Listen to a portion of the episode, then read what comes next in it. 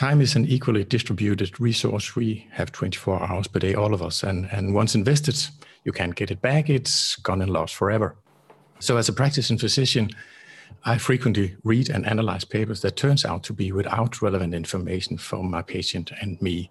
And of course, I hate to spend that time. That is my worst investment. Hello, fellow risk takers, and welcome to my worst investment ever. Stories of loss to keep you winning. In our community, we know that to win in investing, you must take risk, but to win big, you've got to reduce it. To join our community, go to myworstinvestmentever.com and receive the following five free benefits. First, you get the risk reduction checklist I've created from the lessons I've learned from all my guests. Second, you get my weekly email to help you increase your investment return. Third, you get a 25% discount on all A Stotz Academy courses. Fourth, you get access to our Facebook community to get to know guests and fellow listeners. And finally, you get my curated list of the top 10 episodes. Fellow risk takers, this is your worst podcast host, Andrew Stotz from A Stotz Academy, and I'm here with featured guest Kim Christensen. Kim, are you ready to rock? I am.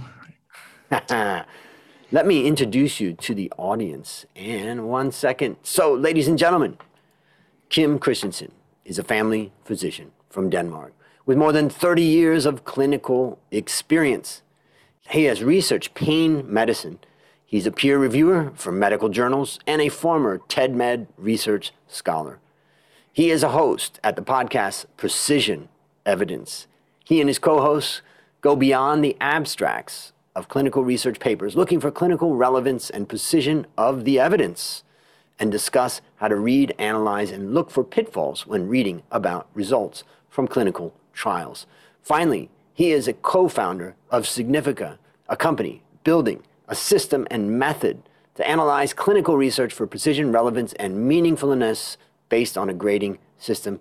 My goodness, this is so necessary in this world these days. Kim, take a minute and fill in further tidbits about your life. Yeah, thank you very much, and thank you for having me, Andrew. Well, I like being a physician. It's an interesting job. No day, no, not even an hour being uh, like the previous one. I like uh, that it's an evolving business where new things come up every day, and, and we have to find new ways to, to treat new diseases and, and, and things we thought we did the best way. We find new ways to do so. It's really, really interesting field to work with, and of course the human relationship above all. Mm. Besides that, I'm a husband, I'm a dad, I'm a proud granddad, and I'm a passionate runner. Mm. How often do you run? Every second day. Wow. Wow. For my, the last my, 50 years. so you've been running from the beginning, like Forrest Gump, yeah. huh? Yeah, exactly. Just keep running. Keep uh, yeah, not tired yet, like Forrest. And you know, some people say that well, if you run, it could be bad for your joints, but you've been doing it for a long time. From a medical person's perspective, would you say that running is a pretty healthy thing to be doing on a consistent it, basis? It is if you take care. You have to, of course, be aware of I mean, some some people are are born to run. I'd say mm-hmm. then, and I guess I'm one of them. And and and that makes it, of course, easier. And and and you have to listen to your body and and take care if you feel anything. So so yes, and starting mm. early, yes, that makes it probably a bit easier if you are aware of your, how your body responds to to what you're doing. Right, right. You know, I before we get into the question, I had some experience with the medical profession over the last five years. And that was when my father called me to tell me that, you know, my mother had had a stroke. And mm. basically, he asked me to come home and help. And so I came home from Bangkok, flew back to North Carolina where my parents were. My mom was in a rehab hospital. And my dad and I, you know, I basically went to see my mom every day and, you know, spent time and tried to learn what was going on, went through all of her medications and all that stuff. And then after about five days, my dad and I were out on the golf course one day and I, he was watching me hit balls, which I'm actually not much of a golfer, but I thought, let's go do this because I know he loved that. And I even have a picture that he took of me swinging on that morning. Then we went to have a coffee, and then we went to have lunch. And then I said, Dad, I'll see you later. I'm going to the rehab hospital to spend the afternoon with mom and then put her to bed. And he said, I'll see you when you get back, son. When I get back, when I got back, my dad had had a massive hemorrhage. And I found him oh. on a oh. chair And wow. basically, I called the emergency services and they got him into emergency, and then we got him to the hospital. And then every day for about 12 days, I was shuttling between my dad in intensive care and my mother at the rehab hospital. And after about 12 or 13 days, my dad passed away. And mm, I, yeah, and you know, I learned a lot, and I had I was forced to try to understand what was going on. You know, I don't feel sad about losing my dad because I had him all my life. He was a great dad. He was a great wife. He was a great father, and you know, and he went quickly. And it, you know, I mean, the truth is, is that I hope I go that way too. It just happens. And he was with his son, and he was with his daughter. My sister came, and you know, yeah, yeah. So you know, and I think what I learned too is death is a part of life, but what I also found was that my mother was just overloaded with drugs. And I spent time researching them. Being a financial analyst, I know nothing really about medication. So I read everything I could about each one of these drugs. I tried to read about nutrition. And I sat down with a doctor and I said, look, you know, I think that some of the side effects that she's having are, you know, causing her to need other drugs and all that. And it's just was a cascade of drugs. Yeah. And when I talked to that doctor, he said, "Well, first of all, I didn't I didn't give that drug. That's another doctor. You got to talk to that neurologist." And okay, so she's been on that one for four four years now, and now I got to go talk to that guy. And then I just found that unraveling that was really hard. And then the doctor really came down hard on me. And I'm like, look, I know my mom has better potential than this, and I just feel like she's being drugged. And eventually, the only solution I had was I brought my mom to Thailand. Five years ago, I brought her. She was taking 10 different medicines, and I slowly I monitored her health through a through a Fitbit device and mm. through three times a day blood pressure, heart rate, and slowly I got her off of different medicines, and I used a lot of good books and knowledge about nutrition. You know, something like beetroot as an example that would decrease blood pressure. And now my mom's only on one medication, which is related to her thyroid, and it's been really healthy, and brain fog has gone away. I lost trust in doctors yeah. And I, I started realizing that a lot of them also don't read a lot of this research, and you know and, maybe and that's part of the, the, the, the, challenge. And, and of course, it's not just reading it; it's also uh, finding relevance in it, which is that's, important. That's a word that I really appreciate yeah. that you said, you know, in your yeah. bio about the relevance. Yeah. And I just also kind of experienced that, and particularly in Asia here, these guys, many of the doctors look up to the U.S. system they're being told what drugs to do. There's also a lot of restrictions that are coming down on doctors and hospitals to say if, if you don't, if you do not give this medication, you're going to be opened up to some other risk. Hmm. So it's like they can't not give the medication these days. And it just it's it's interesting and so that's part of why I'm interested to have you here because I appreciate what you're doing and I want the listener to, to and appreciate. I, I believe that, that your story with your mother is, is really interesting. Again, we have to be careful with one story. I mean, this is just your story, but the fact that you actually approached the doctor and, and challenge what was going on is, of course, a way to protect your mother, take care of your mother, and being a caregiver. Yeah. And in fact, you're already raising up one potential fallacy when we take one specific incident and then we that's why I mentioned it. it, it it's so generalized. You have to be very careful with that, of course. Exactly. So, ladies and gentlemen, don't go, don't go do that. No. Don't go do that. But that's an experience that I had. And, and, and it's a valid experience, definitely. And let me just, for the listeners out there, can you just give a, a brief explanation of what they could expect if they listened into your podcast? Well, it's about, we, we are discussing uh, things about clinical relevance, how to find it, and, and, and what you need to look for. And, and I'll talk a bit about it in, in, a, in a minute. What you need to look for and, and how you can find it. And we have uh, different ways to uh, look at that. We look at specific papers. We have been looking at some of the COVID 19 vaccine papers, of course. I mean, it's been all over the news. It was mm. obvious to, to look at that. And also methods and, and, and what you can do and, and, and what you can ask for. It's for anyone interested in, in, in uh, clinical research, whether you are healthcare professionals or caregiver or patient, whatever. Mm. So, ladies and gentlemen, listen up. I really recommend that you do. And what I, I'll have all the links in the show notes so that anybody that wants to follow you and listen to what you're doing, they can. Well, that's a great intro, and I really appreciate what you're doing. And now it's time to share your worst investment ever. And since no one goes into their worst investment thinking it will be, tell us a bit about the circumstance leading up to, and then tell us your story. Well, thank you, Andrew.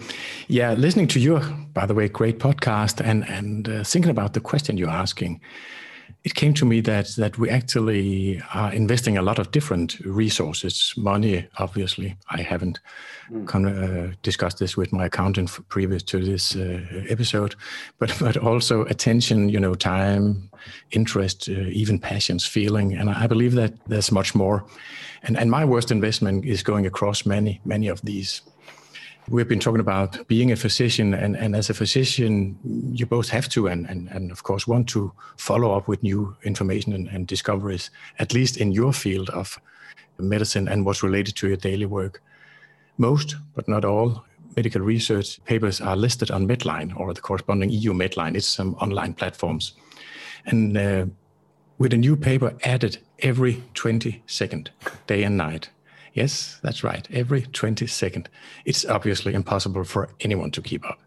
Luckily, this is across all specialities and including basic research, so the reading list for the individual healthcare professional is shorter, but it's still a long one. And if you look at papers about COVID 19, which is essential for all of us, or at least most of us. Mm. I was looking into how frequent a new article was published during the last year, and it was every four to five minutes. I mean, ah. they are not all relevant, and it's it's virtually impossible for anyone to keep up with that. And that is why paying interest and spending time reading papers published in a medical journal that turns out to be of no clinical relevance or meaningful to patients in healthcare is my worst investment. Mm. I mean, time is an equally distributed resource. We have 24 hours per day, all of us. And, and once invested, you can't get it back. It's gone and lost forever.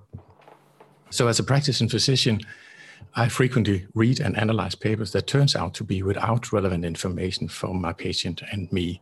And of course, I hate to spend that time. That is my worst investment. And don't get me wrong, there's a lot of good and relevant research papers being published, bringing healthcare forward, but it is still a problem. And, and of course, it's not just my time, it's also resources, both human and, and economical as well. And by clinical relevant, we talked about it before, but what I mean with clinical relevant is something a patient can relate to, not just something that is considered significant based on a statistical mm. calculation, mm. which is about the, the statistical calculation is about the risk of finding the outcomes by chance. And, and this is, of course, important, but we also need to look at the meaningfulness and, and in the findings, put some common sense to it, if you will. Mm. And as an example, we can all relate to can a, a, reduction in pain in a study be statistically significant without being big enough for something a human can feel? And we actually see that in, in pretty often in studies. And or with another study type we call the randomized control trial or RCT, where a group is getting the treatment we are investigating and another group is getting another kind of treatment or placebo. And the difference in the outcomes are indeed statistically significant, but too small to be of any relevance at all. That's mm. what we need to challenge. And so sad to say, but it's it's even more complicated. A medical paper is not answering the research question we really want to know is treatment A better than treatment B? But it is, and I dare say only, an analysis of data relating to that specific population included in the trial and how the trial was set up and run. And that is why that group, that study group, and how the trial was run and set up is of crucial importance for the relevance and the meaningfulness of the findings. So we need to look at all that. Mm. And if you're not in the medical field, you'll probably suppose that all published research is relevant and meaningful but that's not so, not even if published in a high ranking journal, you know, the best and the rest. And furthermore, most readers only read, and you mentioned that before, the abstract or perhaps only a conclusion or recap and have no chance of knowing if the findings are indeed relevant at the point of care.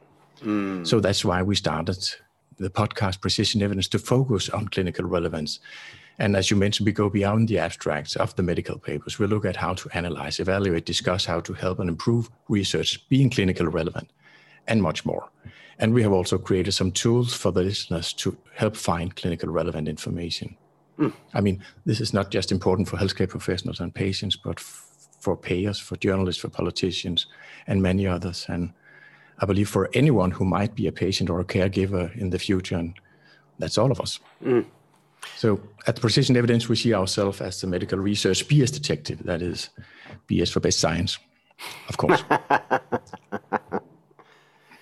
you know, one question I have about this is that, yeah. you know, if you go back in time and you listen to stories about, let's say, cities in America, and one city has a huge fire and they ask for the fire trucks to come from another city, they come and find out, well, their valves don't fit the threads on their hoses don't fit the fire hydrants from the other city. And many years ago, during that time, they decided, well, why don't we standardize the fire hydrants across the country? And then they, well, it used to be that railroads were different sizes. And then they said, why don't we standardize railroads? What is happening about standardizing clinical research? Is there something already going on with that, or is it just like impossible to do that? we are all individuals. It's difficult to standardize. no, but what we are, one of the points we are making in precision evidence, and I'd like to bring it forward here as well, is that we want researchers to, when they are uh, evaluating the, the outcomes, relate to clinical relevance in some point, and preferably mm. by doing so before starting the data collection. Say, when we have the research, this is what we'll see as clinically relevant, helping the readers the patients, whoever will be relating to this research, see if it is clinically relevant. And then if you have that, you have the focus on the clinical relevance and you can see if your fire hose can connect with, with what comes out there and thereby is it relevant for me you have to of course the fact about the statistical significance is this by chance is important but it's it's not the only thing that's important it's equally important to know if this makes sense for, for mm. the patient mm. i had an experience I had an experience when I was doing my PhD, which I went to do a PhD in finance in China when I was 47. And I knew exactly what I wanted to write on and, and all that. So I was pretty, you know, I, I was pretty, I enjoyed it, let's say. But I met a lot of young men and women that were there that were, you know, trying to figure out what they were going to write on. And I also, also felt like at the age of 26 to go do a PhD and do some sort of academic research and try to figure out what to do. I mean, many people are just following whatever their supervisors is saying or whatever. But you know, then you also find that you know you want to do something that's relevant but also not been touched, and that's not easy to find. And so you ended up finding that there was a lot of people that would say they would talk about, let's say, the illiquidity of small stocks in the Nigerian stock market, as an example. A very small stock market and a very tiny pocket of this stock market and in that case, you can say that was original research. But I think that hits to what you're talking about as the relevance. But, you know, how relevant is that to the body of research on the stock market, as an example? Is that what you mean by relevance? Exactly. Can you relate to not just the outcomes, but also to the way the study was set up? Could you be, or your patient be in, in that study at all? Why were some people excluded from the study? there might be a good reason for that. It could be safety, which of mm. course is, is mm. important. But but why was uh, people with depression or diabetes or whatever excluded from that? Not necessarily to be suspicious, but just consider why. Can you can you come up with a reason why? Was it to make it more easy to make it more easier to get the result, the desired outcome you want to get the statistical significance? It might be. It could be for mm. some very good medical reason, but you have to consider why. Mm-hmm. So maybe you can kind of summarize. And that's why you should go down to, to the inclusion and exclusion criteria every time. And that's what we talk about precision evidence, the precision of, of the findings, the precision for the individual patient, and thereby the clinical relevance. Mm-hmm. So maybe you can just talk to us about the lessons that you've learned from this, let's call it, I like the word that you used at the beginning. I wrote it down the allocation of your resources right? Yeah. So tell us what did you what have you learned from this, particularly thinking about a young young man or woman, a young doctor, a young researcher, a person that really does want to make sure that they they're not losing that time. What what have you yeah. learned? I've, I have learned that I have to be mm, careful with how I, how I spend my time. I have developed some method to to screen abstracts, and that's what we are also have in, in the precision evidence. Mm. Screen for, for clinical relevance, so I don't have to waste my time reading something that's out of my interest and which I cannot relate to. Yep. We don't know actually, we do not know how, much research that is clinically relevant. Of course, that, as I mentioned before, will come back down to the individual. But from a more broad perspective, we don't know that. It's estimated around half of it. And, and some in, in 2000, I believe it was 2009, there was a study published based on a model that said that 15%, only 15% of resources spent on clinical research provide relevant information. And they were including studies that never was published and things like that. So, so mm. actually, we do not know because we then had to read all the papers and evaluate them and, and, and then make the calculation. And while we're doing that, a lot of research would have been published as well. So we will never know that. But it's important to, to be aware before reading the paper what is considered relevant based on, mm-hmm. on, on, what you, you can expect from, from the information. And also be suspicious when you're presenting with information, being in the news or, or medical news when you get, I mean, physicians, healthcare professionals get a lot of, of information, you know, headlines and recaps and stuff, stuff like that and hopefully always with a, with a link. And if it's not, hmm, why not? Why couldn't I go see the paper right away? Mm. But if you be suspicious and, and, and look up for the details and, and have a method to, to do that for clinical relevance, nice. that's that's indeed what I've learned and, and do based on this. Mm. And I read a lot of papers and a lot of going into the math and analyzing it. And you obviously enjoy that, which is exciting. I do. I do. Yeah. So let me summarize some things I take away. I, I, wrote down two things as you were speaking, and you know, we, as you said, we all have the same 24 hours. Yeah. We have a certain amount of resources, but what you know, I've gone out and uh, every time I go to speak in front of audiences, I ask people, and I want the listeners to think about the answer to this question right now. I want you to think about when you go to work and your typical workday, how many hours are you really productive? You may be at work eight hours, you may be at work 10 hours, you may have some travel time, but how many hours are you really productive? Well, the answer to that question that I get is two to four hours. Mm. And then the next thing that I say is that some people will claim that it's six or eight hours, but the fact is, is that the brain's capacity to maintain a high level of intensity just doesn't exist to that number of hours. We do exhaust our, for those people that, that can't stop eating at night, like myself, we have ego depletion or willpower depletion. And so the end result of that is that we have a certain amount, and, and then if you think about that, we don't actually have 24 hours a day. We really have four hours of what I would call concentrative, creative, hmm. powerful time. And so when you talk about the idea of kind of losing resources, losing that allocation. You know, every day I think about those four hours. And when I started my own business many years ago, basically all I did is I started waking up at about four in the morning. And I just went yeah. to work in my office at home at 5 a.m. And from mm. 5 a.m. until 9 a.m., I got those four hours and I didn't take any calls. I didn't take any emails. I only, and I planned the night before, what am I going to work on? I still do that today. And every single morning, that's what I do. So I just want to highlight to the listener that, you know, what Kim's talking about is really about the allocation of your resources and that limited amount of real creative, powerful energy.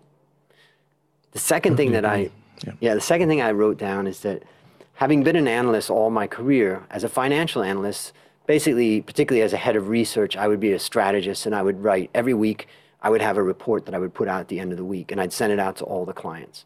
And I'd start off the week really excited. I'm going to look at this and that. And then, you know, I start doing my research and then, and then it starts to go off track. And then I start to realize that, ah, it's a dead end.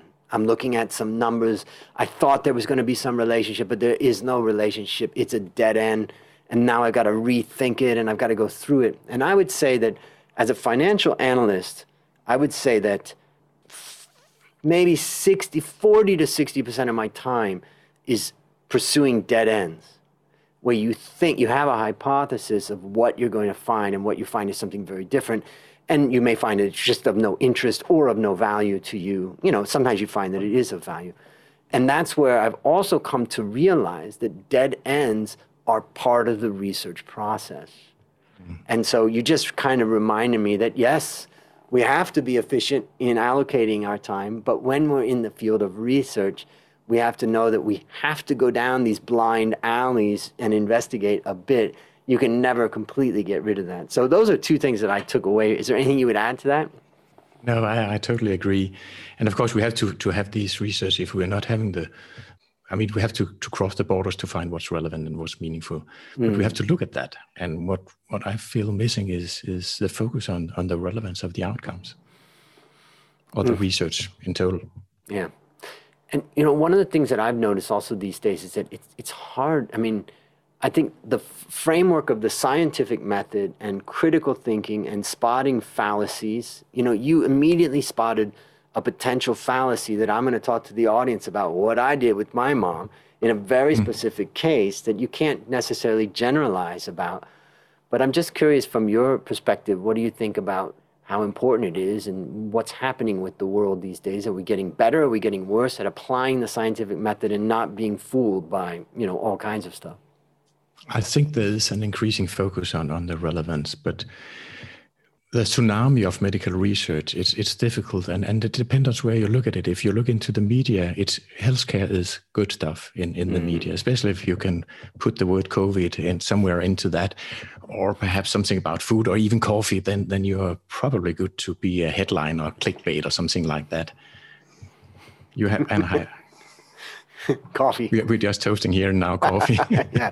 For those that are listening, we're toasting coffee. Yeah, that's great.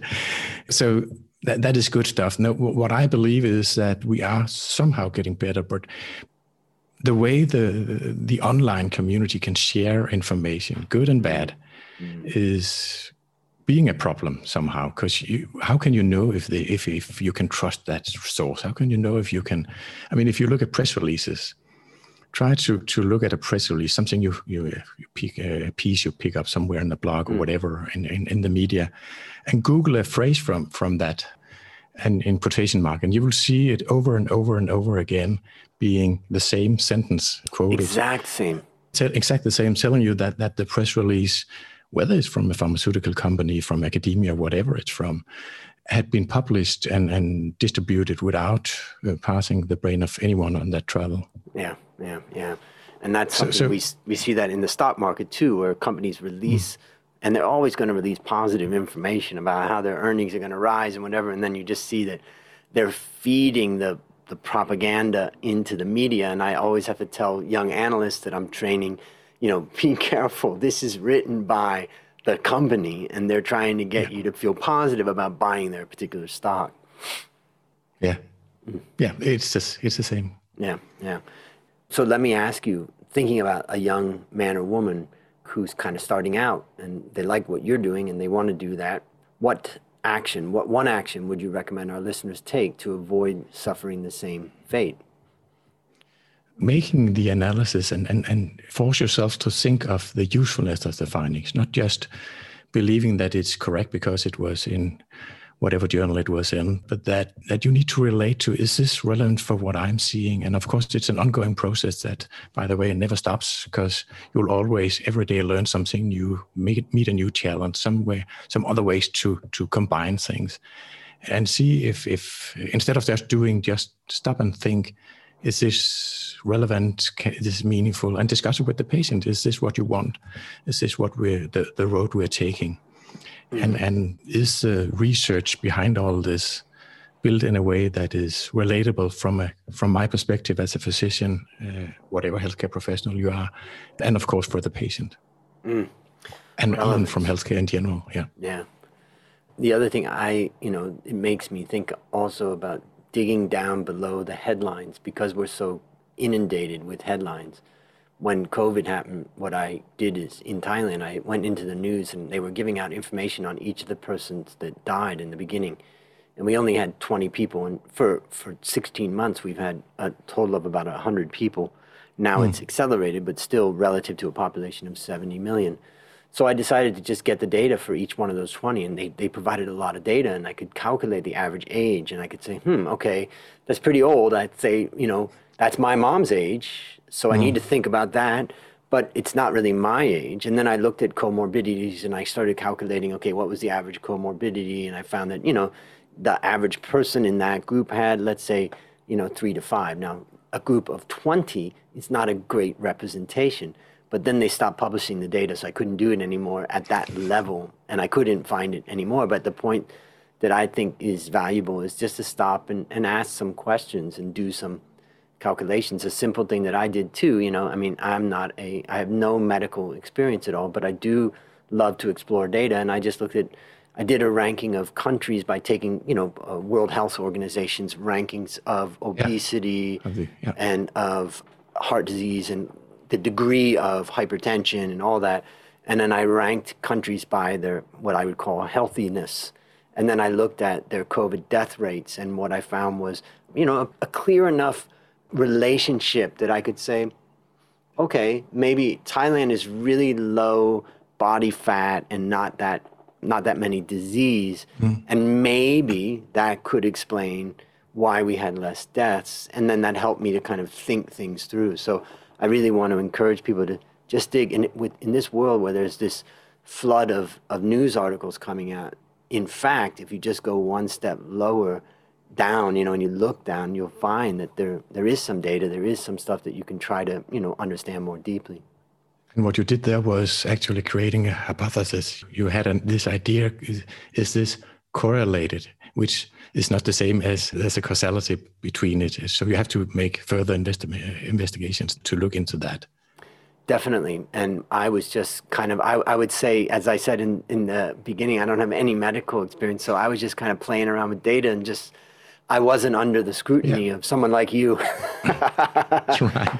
But there's limits, right? When you look at it, you may say, "Yeah, well, oh, yeah. I see something that but, you know that but, looks like it's related, but in fact, it's not related at all." Yeah, and that is the way to start as that process. Mm-hmm. And also, one of the things that I've learned over the the last year is the difference between a hypothesis and a theory. Mm. And you know, you identified the the word hypothesis, meaning and I, I, think about a hypothesis as just an, an, an, idea of an explanation about something. And this is, you know, my hypothesis is my explanation of what I think it could be. Let's yeah. investigate that. But that's very different from a theory where we have a lot of support that has begun to really support that theory where that hypothesis moves to that next stage, I guess. Would that, and that's when we do the right? research, start the research, set up the model for, for how we're going to do that. Then we have a theory about the causality between those 2 mm-hmm. Yeah, so lots of lessons. All right, last question. What is your number one goal for the next 12 months? To increase the awareness of clinical relevance. The medical community is a conservative one, and, and of course, it will take some time, but one step at a time. So definitely to increase that awareness and make it better for healthcare professionals, for patients, for healthcare in general. Mm-hmm. And tell the listeners the best place to go to follow you and just to stay in touch yeah, with what you're doing. There's obviously the podcast Precision Evidence, which you can find wherever you listen to to podcasts yep. and, and follow it there. Otherwise, there are website precision-evidence.com and you can find me on Twitter and you can find me on LinkedIn. I believe you will put some links in in yep. uh, the show notes, and I'll be more than happy to connect. Perfect. Well, listeners, yep, go ahead. Yeah, and I'll be glad if you mention you heard this podcast as well. Yeah, just mention that you heard him on the podcast so he knows you're yeah. not a spammer. no, that's not what I'm afraid of. I will uh, connect. Yep, yep. All right, listeners, there you have it. Another story of loss to keep you winning. My number one goal for the next 12 months is to help you, my listener, reduce risk and increase return in your life. To achieve this, I've created our community at myworstinvestmentever.com, and I look forward to seeing you there. As we conclude, Kim, I want to thank you again for coming on the show. And on behalf of A Stotz Academy, I hereby award you alumni status for turning your worst investment ever into your best teaching moment. Do you have any parting words for the audience? First of all, thank you for having me and for, for that there's a lot of good clinical research out there, and we have to remember that. And I would not say that you should be suspicious, but curious and ask questions about the meaningful and relevance of the outcomes. And if nothing else, please remember that from, from this podcast. Don't go with individual stories. Be careful with, with what you see in the news and follow Precision Evidence Podcast.